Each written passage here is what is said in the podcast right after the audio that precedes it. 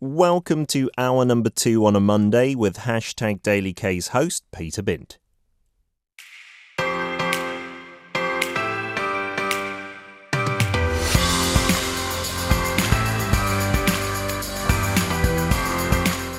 Tired of just scratching the surface of Korea? Want to get deep in the weeds? We unpack everything about Korea through its history on Now and Then with David.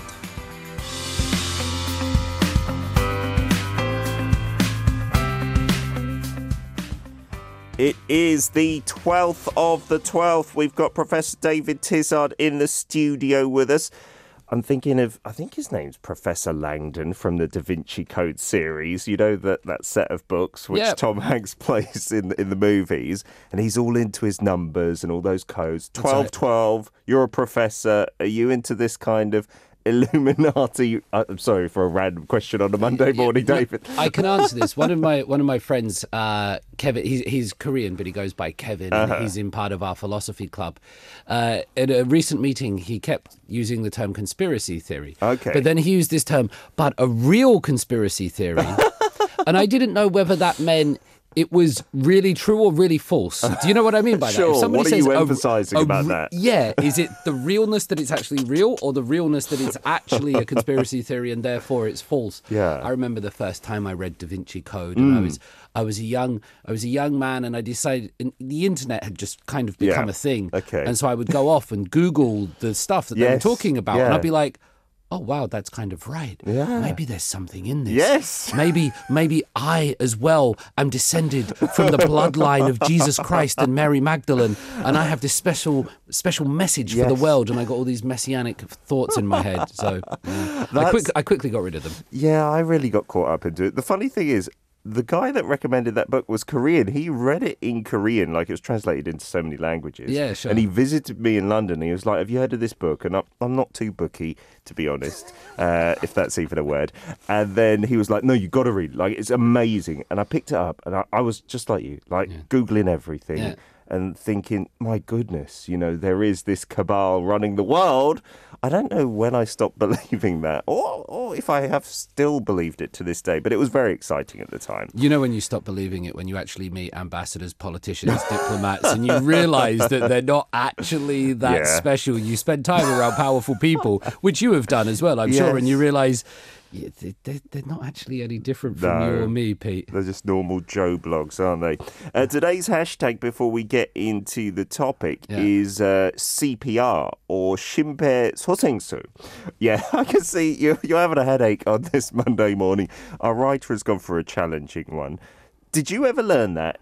Did you ever do your first aid course or anything like that? Yeah, we did all of those at school. We, uh, I mean, at school we had to do like a riding a bike test, a, a swimming test. Ah. Yes, I remember swimming in my CP pyjamas, swi- yeah. Swimming in pajamas, staying afloat, and CPR was another one of Uh-huh. them. And uh, filling, pardon the language this time in the morning, listeners, filling condoms up with water to learn Oh, how to use them. Uh-huh. as survival techniques. And uh, it was very much part of the education. But as soon as you said CPR, I, I, I must confess, my mind immediately went to the scenes in Itaewon that filled social media, Oh, and then um, Christian Eriksen as well. Oh. It's uh, uh, who who suffered the heart problems Yeah, at the on- last on the European pitch, Championships yeah. on the pitch, and so it's it's a horrible thing to see. I wasn't expecting that. You shocked me. There, Mm. I Pete. do apologise. You're right. CPR, I mean, I was thinking all along the lines of education and training, and I think it's really important that everyone does this and kind of does a refresher as well. Agreed. Agreed.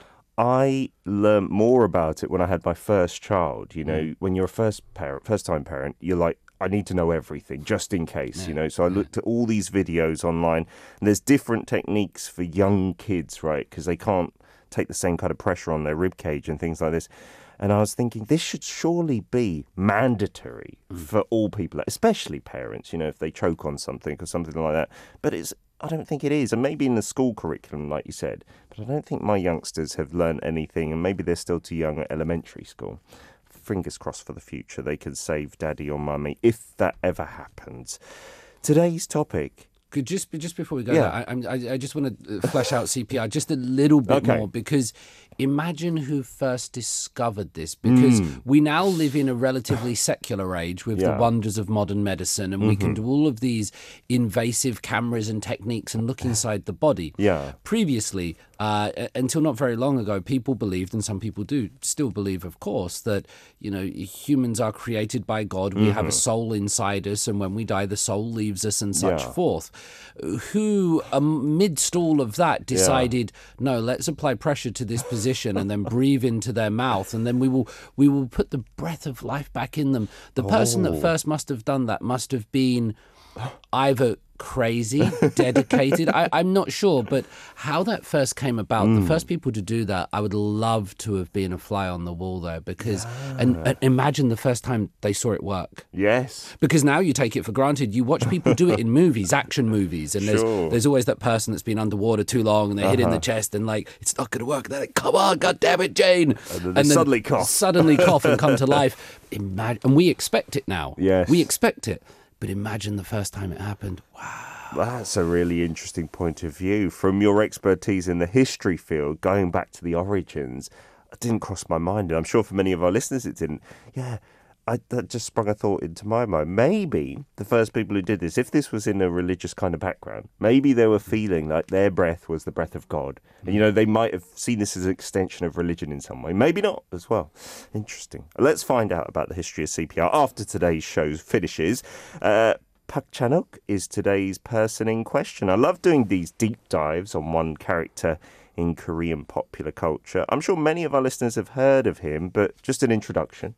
Park Chan-wook Gamdognim, director Park Chan-wook, he's probably he's one of the two main. There might be more. The film buffs will say more, but you can say the name Park Chan-wook to any Korean person, mm. and they will all know who he is and they will all sort of speak in reverent terms about him. They might not always like his movies, but his undeniable reputation in South Korean mm. society for what he's achieved with his movies, and this goes back a long way. He's been in the industry for for more than two decades, and we we do talk a lot about.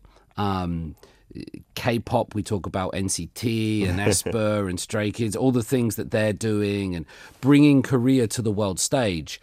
Park Chan-wook has been doing this for the last 20 years. Mm. I think people would argue, and he's been doing it a little bit differently. Yes. Now, I know I'm probably going to get some uh, pelters for saying this, but while I say that K-pop has achieved a lot of commercial success, mm-hmm. and these groups will often win awards that are that are voted for on social media. For sure I would suggest that a lot of K-pop hasn't earned critical success. Mm-hmm. Yeah. yeah. and I, I, believe you can look at the awards and say that. Sure. But Park Chan-wook, for the last twenty years abroad, he may not have always achieved commercial success. He may not have been making, I don't know, Avatar or or the latest Avengers movies, but his movies have been recognized around the world mm. by those in you know the positions that matter in the movie industry as wow, yeah. this guy knows how to make films. This guy gets it. And so he's achieved that critical success, which I think is really important alongside, of course, all the beautiful commercial success that, that K pop yeah. does provide. That's an interesting kind of dichotomy there, right? I, I wonder if you went and asked both the K pop artists and Park Chan himself what they would prefer. I'm feeling Park Chan as an artist would definitely want to uh, take the critical acclaim home. I'm sure he wouldn't mind a few blockbusters and a bigger bank account, but I wonder about the K-pop side. Would they, many of those people, trainees from a young age, prefer to have maybe a Grammy in their cabinet, but not so much global fame and success? Pete, the K-pop artists don't get to choose; the management does. this is there is a true. big, big difference. And again, I'm not from yeah. but that's the way the industry works. Mm. Park Chan-wook is what we call an auteur, uh-huh. which is the French word which comes from the word author. Mm. So Park Chan Wook, when he does a movie, he's not working. You know, he is the writer, he is the director, yeah. he is the producer. It is his vision, and the film rests and lies. Of course, he collaborates with the artist, but there's a big difference mm. between these. And here we have Park Chan Wook, who is known as an auteur, and I love the fact that you used dichotomy on a Monday morning, Pete. That's very impressive. You got like I, word of the day toilet paper I going was on. scrambling around in my brain for the right word, and thank goodness it worked you got this it, time. Mate. It very rarely does, to yes. be honest, though. Uh, so his story, because he's come into again the headlines not so long ago for the Cannes Film Festival, Yeah. winning the Best Director Gong, right? Best director for his latest movie, Decision to Leave. And, and Park Chan wook has a huge reputation at the Cannes Film Festival, going all the way back to the early 2000s with Old Boy hmm. as part of that Vengeance trilogy. But yeah, winning Best Director at Cannes is, is a huge award. And now, perhaps going on to the Oscars with this movie. Where Wow. We've seen Bong Joon Ho, you know, do so well, but Park Chan wook's back in the news again with his latest movie, Decision to Leave. Yeah, it does seem like we've presented news from the Cannes Film Festival and some other European like uh, film festivals, which aren't as glitzy and glamorous as the Oscars, but a few of them seem to have this kind of penchant for Korean directors and will go back whenever their films are released and like at least tip their hats to them in some small way. It's amazing. You know, we kind of take it for granted, I think, right?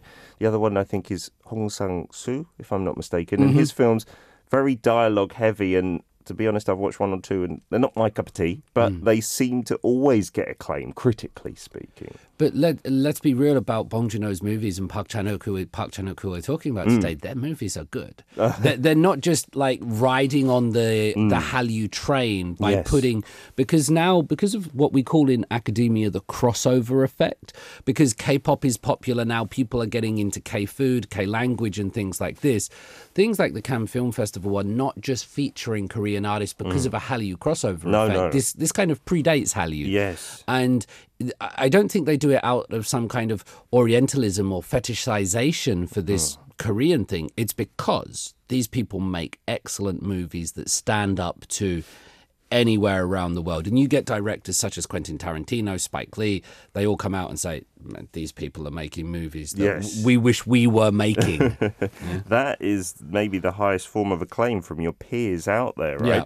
So, this story, tell us a bit about it because I haven't watched it yet, Decision to Leave. I don't know too many of my friends who have spoken about this, but as we said, there are hopes for an Oscar, who knows, the first time since Parasite just a few years back. Hmm. So, it's a big deal. No, it is a big deal. I must confess, I haven't seen this movie yet because I've been Mm-hmm. busy, but it's been all over the news. I'm waiting to watch it, and so today, the top, uh, the purpose of today's conversation, by the way, is to get people into Park Chan-wook, not just to s- describe all Mm. Yes. his movies to people that have never seen them, because that doesn't work, Sure. right? But just to to make the listeners go. Park Chan-wook, let me go and Google him. Let me go and watch a movie. That's what I want you to do today, listeners. His latest movie, Decision to Leave, it's about a detective investigating a case of a man who has fallen from a mountain and died. The wife is the primary suspect. Wow. The detective investigates the wife and then slowly starts falling in love with her. and that is the movie. This is how Park Chan-wook describes it. Uh, and so it's it's a little bit of a departure from some of his previous work, which has been kind of heavy on certain themes. This is a bit more suspense, bit more of a thriller.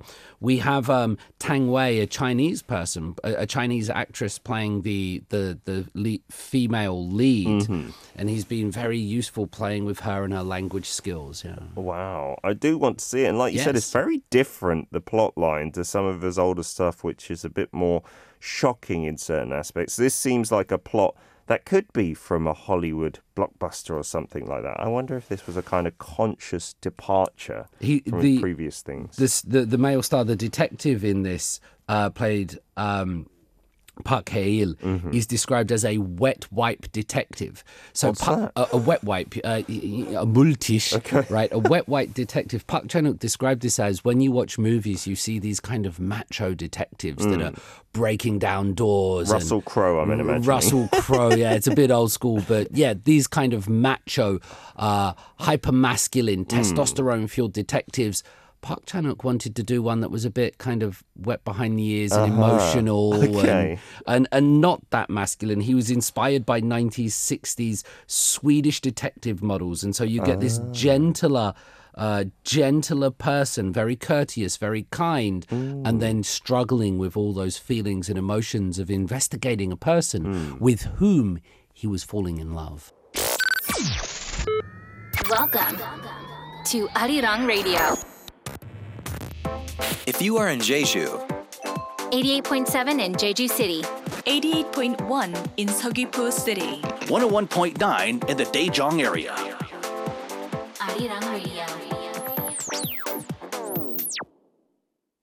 Oh, that does bring back memories of watching that for the first time in my house in, in North Harrow in the UK. My friend brought it over on DVD because all my friends, you know, they know I'm very proud of being half South Korean. And he was like, this is a Korean director. And it was in HMV in like the recommended DVD list. And we had no idea what it was about. We turned it on, it was just me and him Yeah. on a Friday evening. My parents had gone out. And by the end of it, we just looked at each other so disturbed and kind of shocked. And I was like, I didn't know that's what Korean cinema was about. It was like one of the first movies I'd sat down and watched from Korea. Mm. And he was scratching his head, but he, he said that was brilliant. And I was like, I'm not sure. And I'm still really not sure how I feel about this hmm. film. It just made me feel so odd and conflicted inside. And that music, oh, it's brilliant. That kind of OST, as we like to call them in Korea, that really brings back those images from the screen. Shocking images, I must say. He's, he's used uh, Park Chan Wook has used the same sound director from his second film onwards, I believe, and so they sit down and they create the soundscapes Uh-huh. together. But you're absolutely correct. I even saw Old Boy in the United Kingdom before I even came to Korea, or Uh-huh. even probably knew what Korea a, a Korea was at the time.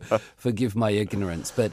It's a film that leaves you uh, shaking your head, but it's so amazing. If if you haven't seen Old Boy, uh, do please watch it. It is some example of extreme cinema, but it's not gratuitous. There is there is artistic merit to the film Old Boy, and this is why we spoke before the break. So now for the next part, we're going to talk about sex and violence, children. um, Park Chan Wook has been known for using high levels of violence in his movies, and so Old Boy, and he did this Vengeance trilogy: Sympathy for Mister Vengeance, Old Boy, Lady Vengeance. These these films contain sort of knives, axes, uh, eating live octopus, sort of s- brutal psychological torture. Yeah. And you're probably listening to this going, no, I don't want to watch that. Yeah. But when you see it in context, it's not something that you immediately turn off because you're you're understanding that there's something happening here. The director is trying to tell you something. Yeah. It's not just going for a shock factor. And I find these things a little bit harder to watch as I get older. But with Park Chan Wook's early films, that exploration of violence, it was definitely something that he was trying to explore. He was trying to to tell us something about this, right? Yeah, it isn't just for violence's sake, like you might see in some other movies, and it, it's very unsettling and disturbing, but it's also drawing you in. What does he have to say about that? Because you know, Korea as a society is not, you know, especially back then, twenty years ago or so, mm. so forward-thinking and open in terms of having violence on screen, still in the dramas and things like this. There are lots of restraints put on TV, what can be aired there. Was he consciously like wanting to put that out there to, to Koreans, to the to the greater audience in the world? Y- Absolutely. So he's been asked so many times about his portrayals of violence, and again, that's why his latest movie with the wet wipe detective mm-hmm. decision to leave is seen as sort of a, a departure from his normal work. Mm. But when asked about violence, Park Chan Wook has said this, and this I, I'll quote him now. So uh-huh. Park Chan Wook quote.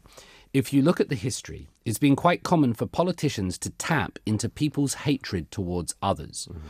All my films that deal with vengeance essentially talk about how in vain it is to lash out towards people, and there's nothing you can get out of an act of vengeance. Mm-hmm. Sympathy for Mr. Vengeance deals with the conflict between the classes, and also, even though none of my films talk about the topic of anger or hatred towards women, which does exist in our society, it's important for us to accept the fact that we have this illness. We have to look at it squarely, and that is the only way we can bring about a resolution. That is the power of art. Oh, wow. That's that's beautiful, isn't it, though, mm. Pete? Because he's recognizing he's he's not saying his films are creating the problems of mm. society. He's saying we have these problems in society. Mm. We have problems between the, the upper class and the lower class. We have problems towards foreigners and the other. We have problems towards women and and rather than just blame others, it's about no. Let's look at ourselves. Let's talk about this and let's realize that that violence, that vengeance,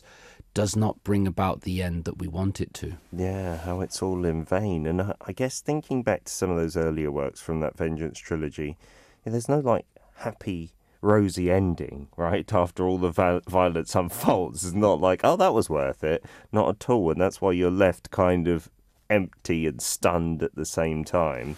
that's something that you see over so many uh, with Bong Joon Ho's films and Park Chan Wook's films. I would say the ambiguous protagonist in many movies you're sure who the good guy is and the bad Yes. guy is and the bad guy when the bad in let's take a classic western movie or a mm-hmm. bond movie a guy whatever it might be Yeah. avengers the bad guy does the violence and we're like that's not good Yeah. and the good guy does the violence and we're like yay Yay. go and so we celebrate the violence from one person but not the mm. other. When you watch Park Chan Wook's movies and you mm. look at these protagonists, you're not, is that a good guy? Is that a bad guy? I'm not sure whether I should be rooting for this person or not. Mm. And so by removing that binary idea of there's one side or the other, hmm. you're instead forced to look at the concepts and the themes hmm. rather than root for a protagonist. And Yeah. that's the way I see these movies play out a lot, and I love it. Sure, and that is real life, you know. No one's just straight up an angel or a devil, but like he said, that's amazing to come out and say that, you know, it's common for politicians, not just in Korea, obviously, all around the world, to play people off against one another when it's so much more complex and nuanced than that. But that's what you want these artists and directors to hmm. say. Park Chan Wook doesn't talk in media cliches. Hmm. He doesn't just come out and say, "Oh yeah, like you know, I just did my best, and I hope it's successful. Thank you very much. I love you all." No. this is an intelligent man with a message behind it. The first time we'll next talk about. Um, how he presents the idea of uh, of sex with his movie Agashi or The Handmaiden uh, in English. I remember watching interviews about this after I'd seen the movie, and here was Park Chan Wook talking in a nuanced way about the Japanese colonial period Oh, of wow. Korea, in which he said modernize. He said this Park Chan Wook's words, by Yeah. the way. He said modernization came to Korea through Japanese colonization, and I just fell off my chair and I was like, you're not, you're not allowed to You say that say in. Korean society. Certainly not if you're a public figure. Sure. But this is a man that has his own ideas, a, a- a very patriotic and intelligent man. Mm. Yeah. But he doesn't speak in cliches, Pete. He's not afraid to speak his mind, which is, yeah, something we do need more of, I, think, and not just the Twitter trolls, that is. We need intelligent people like Park Chan-wook doing it. Uh, in terms of the sex side of things, oh, The Handmaiden. I was trying to think, yeah, there is, there's a bit of a racy scene in Old Boy with somebody that, I don't want to spoil it if you've not seen it. Um, it's 20 years old. You're allowed to spoil it, it turns out to be his daughter. Okay, we'll say that. And that's what really disturbed me throughout that.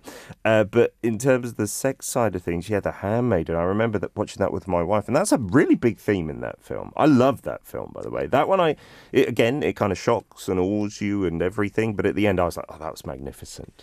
It's it's an amazing piece of filmmaking. Park Chan Wook, he just has this ability to, and we'll talk about where that comes from in the next part. We'll talk about how he has this ability, where it comes from. But The Handmaiden or Agashi, it was based on the 2002 novel Fingersmith, which Sarah Waters, which I highly recommend. I read that before I'd seen Oh, wow. the movie. And that's a great book. It, it's a great book. You read Fingersmith and you're just, it's a book you can't put down. Park Chan Wook's The Handmaiden, um, his 2006 16 movie, features the first kiss between two women in Korean cinema. Oh, wow. On the main screen, I did not know It's that. an internationally acclaimed erotic masterpiece. But again, it's not. It's not really kind of. It, it- it's sexy in an understated way. It's sexy in an erotic way. Mm-hmm. Yes. It's sexy in this kind of very brooding. It's not just. Uh, again, like with the violence, it's not gr- just gratuitous, is Not it? There's all. there's a deep reason for this happening the way it does. Mm, yeah, that film I really do recommend everybody out there who's of the right age, obviously, go, go and watch. Um, I'm assuming the book itself, I'm just intrigued because I'm looking for a good audio book, the Sarah's Waters one. It's a completely different context, right? It's not in Korea or anything No, it's like not that. set during that, but I I remember there was I, I shouldn't it's 20 years old so I'm allowed to spoil her a little bit, but I got to one page in that book and I just put it down and went I can't just believe that happened. there was I had this you don't normally Yeah, get that with books, but there was this thing that happened and I was like, "Oh my, and that's what you want. You don't want to be able to predict everything. The Handmaiden, Park Chan Wook has come out and said that the community of fans that's come around for that movie in particular, Hmm. it's something that we normally associate with K-pop idols, but there's fan fiction, there's fan art, there's Oh, wow. communities, there's bulletin boards. that movie really struck a chord with uh, so many people. And in the Yongsan CGV down Yeah. here in, in the middle of That's Seoul, a huge one. um, they've dedicated one of their theaters in Park's honor to that movie. So Oh, now wow. one of the theaters in that downtown middle of Seoul is decorated with the with the art and the themes of that particular movie. So yeah, it didn't win an Oscar or something like that, but the mm. movie was critically acclaimed and everyone that's seen it remembered it. So, Yes. to the listeners, if you haven't seen The Handmaiden, you'll learn a lot about Korean history mm. and you'll you'll learn a lot about how Korean people tell stories and make movies because it's just so fantastic. You tuned in to Monday's edition of Hashtag Daily K now and then with David Tizard talking all about the film director Park Chan-wook. And we've talked about a few of his big, big successes in terms of The Handmaiden and Old Boy. But who is Park? What made him this way? I'm really curious because if you watch some of his films, you might be, I don't know if this is just a kind of stereotype, but you might just be worried about this person's mental like well-being, thinking, is this all that's going on in his head? Like when I saw Old Boy, I was, I was really like, wow, who made this? Mm, it was based on a Japanese webtoon, Old Boy, by the way. Well, It didn't come from him, but he adapted it just like he adapted uh, Handmaiden. Mm-hmm. So just before we get into Park, because I realised there's something we've forgotten. Okay. We've talked about his wet wipe detective. We've talked about his portrayals of violence. We've talked about his portrayals of sex. He doesn't just stop there, Pete. Mm. He hits all the big issues. he also made probably the one of my favourite Korean movies, Mm. Joint Security Area, uh, which JSA. JSA, which looks at relationships with North Korea. So he even gets into politics. Listeners, if you haven't seen Joint Security Area, hmm. you know who Lee Byung-hun is, mm-hmm. you know who Song Kang-ho is, and now you know who Park Chan-wook is. Those three legends coming together, making perhaps, you know, it's such a good movie. Yeah, a few of our listeners have mentioned that film. I'm Good. thinking in particular of Raul from Argentina, who says one of his all-time favorite movies. Good. And now you lay it out like that, he really goes everywhere, Park Chan-wook, right, in terms of the topic matter. But that's so important That's because he has the yeah. freedom. He's not trying to get commercial success. He's trying to do the things that are important to him. Now, excuse me, you asked who is Park. He studied philosophy at university oh. and Oh. he wanted to be an art critic. okay. He knew that being a film director was not a viable career for a Korean at his time. When he proposed to his wife in the late 1980s, Hmm. he lied to his future mother in law by saying he was going to be a professor. Okay. Is that, oh, yes, of course, I'm going to go into academia and be a professor and be a reputable person. All in-laws would love that. All in laws would love that in Korea, but he, he lied to get the hand wow. of his beloved because he needed to make movies. When people spend time with him, um, in the various interviews where they write about his character, I've not had the opportunity to. Have you met Park? Chan-wook? No, no. Okay, I That wasn't would be an honour. yes, exactly. But they describe him as having the air of a prince in exile, very reserved person with a hint Uh-huh. of laughter behind his ears. But Oh. different people carry themselves in different ways, and Hmm. Park Chan Wook is perhaps a bit different from Bong Joon. Uh, why have I got his name all of a sudden? Bong Joon-ho. Sorry, um, who's more exuberant, who's Yes. more who's who's more jovial, Sure. uh, and animated. Park Chan Wook is the opposite. They're great friends, but Park Chan Wook is the reserved, kind of regal and Oh. uh, more erudite person. a bit of mystery adding to uh, another layer of him. So he studied philosophy. How did he get into filmmaking? Did he learn it like at, at university or something? There was no film culture in Korea, and there are great Uh-huh. interviews with Park Chan Wook and Bong Joon Ho online where they talk about growing up. But you will remember this in Korea, there was the only like AFN, the American Forces Network, Yes. where you could watch movies. There was no mm-hmm. chance to go to school and study it, mm. and so he's self-taught. Wow. And maybe that's why he's so good because he didn't go to school and study this. He didn't mm. get taught this is how you make movies, but rather he learned how to make movies by watching them, by discussing them, and then really applying his own vision of how they should be made. And he says maybe that's why he has this kind of slapdash approach to everything because there was no systematic learning. Mm. Another beautiful thing about this is when he was watching movies, and he, he recalls watching James Bond as a young boy Okay. and he didn't understand what was happening because uh-huh. it was all in a different language. but what he did understand was the people's faces and their eyes and the mm. way they communicated. And all he's tried to do, he said since then, is okay, I need to make movies where I convey people's faces and their eyes. It doesn't matter so much about the words Oh, because I can't understand the words. Uh-huh. And there's that wonderful quote that I think is sometimes attributed to Maya Angelou, which is people will often not remember what you say, but they'll always remember how you make them feel. And when you watched Old Boy, it Hmm. Yeah. made you feel something. Yes. And when you watched The Handmaiden, it made you feel something. So Park Chan Wook, he's based on how we grew up watching movies, he's always trying to make other people feel something. Wow, and that's really interesting, not through the language and the intricacies of that. And I, I don't know if I'm right in saying this, but yeah, what stays with me from all his films, the, the Handmaiden and the Old, old Boy in particular, are the images, are the way it makes you feel. And I, I don't want to say this because it might be wrong, but I don't feel like they were too dialogue heavy. Like there was a lot of the film where nothing was being said. It's just a lot of the music and a lot of the scenery that really impacted you on the screen. So he really, in my opinion, achieved what he's saying there. You know, making people feel a certain way. Maybe the language not so important, just the shots and things like this. Can I put on my old man shouts at a cloud hat Yes. just for one second, Yes. which is um, a lot of people these days love to watch things with the subtitles on. This is what the Flicks has done to us. Mm-hmm. Yes. Mm-hmm. And even on YouTube now, the, the autoplay. Yeah. Um, and so even if you're watching something in your own language, Mm. whether it be Spanish, it be English, uh, Senegalese, Yes, people are putting the subtitles on. just in case kind of thing. Well, because you don't want to miss anything, Yeah. because you want to you want to have everything, but that removes the ambiguity. And the other very important thing, it stops you looking at people's faces. It stops you looking at the Mm. emotion, and we're going further and further away from this. So, uh, my old man shouts at the cloud moment here. Just for this, is listeners.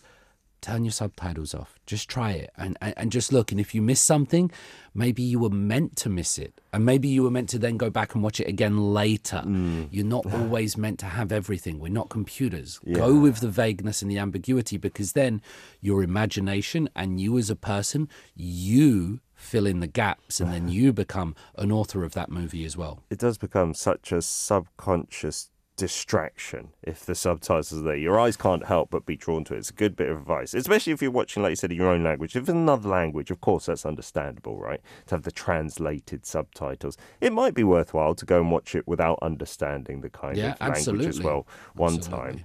Uh, he's done uh, films then since since when? Because like 2002 was when a lot of people came across him. That's when he started the Vengeance trilogy, Mm-hmm. and yeah, when he started getting big. But since 1992, he's directed 10 feature films, and he doesn't show any signs of slowing down at the moment. He's still he's still going. When he did start out, though, his first film was so unsuccessful that he was the only person that reviewed it. Park Chan-wook was the only person that reviewed the first Park Chan Wook oh. film, and he did so in disguise. You know, he had to use a, a pen name, a pseudonym, but you know he he couldn't do it. And when his second film also struggled and didn't really do anything, hmm. he began to think that maybe. Maybe the whole industry was against him and they're trying to ridic- ridicule him. And he Oh, believed no. everyone was conspiring to get him. And Oh, wow. he really believed the world was against him at Uh-huh. that stage. But yet, he persevered. And despite Mm-hmm. those first two setbacks, right, huge setbacks, he didn't stop. I think, listeners, there's an important lesson there for you that the people that do achieve greatness, it's because they persevere with something in which they believe. They Mm. don't change. They don't sort of say, well, no, it must be I'm wrong and society's right. No, Park Chan-wook stuck to his guns and he realized, yes, this is down now, Mm. but eventually he became what he became because he, he believed in himself. Yeah, if you really do have courage in your convictions and you're sure that what you're doing is good or right, even if you don't get mainstream success, you know, as long as you don't give up, you're doing something that you're passionate about. But luckily, it all changed for Park Chan-wook with his third film. The third film, JSA, which we've already mentioned, but this is where some of his filmmaking approach really came to the fore uh, because he began talking to the actors and he began, you know, with Lee Byung-hun, with Song Kang-ho and, and, and the other cast. They would shoot until nighttime and then they would spend all night drinking and talking about what they should do. And he would be asking these greats of Korean cinema, mm. these people that have achieved in their own right so much success, Yeah. what should the person say there? Mm. What should the person be doing? And this is where he got this collaborative approach. And his films are now built out of conversations with the core crew. Oh, wow. And so he's always asking these people, how would you talk? What would you say? Because uh, Park Chan-wook is, is the director, he's the auteur, he's the producer, he's the man that all makes it happen, but he needs the people to speak. And if you've got someone like Song Kang-ho in front of you, that guy knows how to speak. Sure. He knows how to deliver lines. And so that was not only a huge breakout movie for him, but it was also part of this collaborative approach where he gives the actors a voice and he hmm. allows them to, to speak as they want. Yeah, I have heard like there are some directors out there, not necessarily in Korea, but they're very strict about what they want. You know, they want it their way or the highway. But I do feel that surely you could get more out of collaborating with especially experienced fine actors. He talked about politicians a little bit when we read that quote earlier, you know, about how politics is often trying to put you off against somebody else. But there are some motivations behind his work that might be shared by other directors of a similar age as Uh, well. Yeah, uh, Hwang Dong-hyuk and Bong Joon-ho and Park Chan-wook, all of them are very vocal about growing up during the 1980s under a military regime where freedoms were restricted, and that being why they are who they are and the movies that they make, where they explore issues of class struggle, of sex and violence, because that was forbidden from them, mm. and so maybe that's why they explore them. And so Park Chan-wook, he's he's a movie director, yes, but he's also an historian. He is documenting Korean history. So, you know, we talk about these things here through history, but you can understand also a lot of Korean history through Park Chan-wook's movies. He's trying to make movies that will last forever. That's his goal. He's trying to make movies that you watch two, three, four, or five times. He's not sure whether he'll succeed, but everybody, if you want to learn more about Korea, don't just listen to the amazing Peter Bint. Go and watch some Park Chan-wook movies. Absolutely a fantastic recommendation to finish off on. David, as ever, thanks for our deep dive this Monday. We'll see you again next week. See you. Thank you for the dive.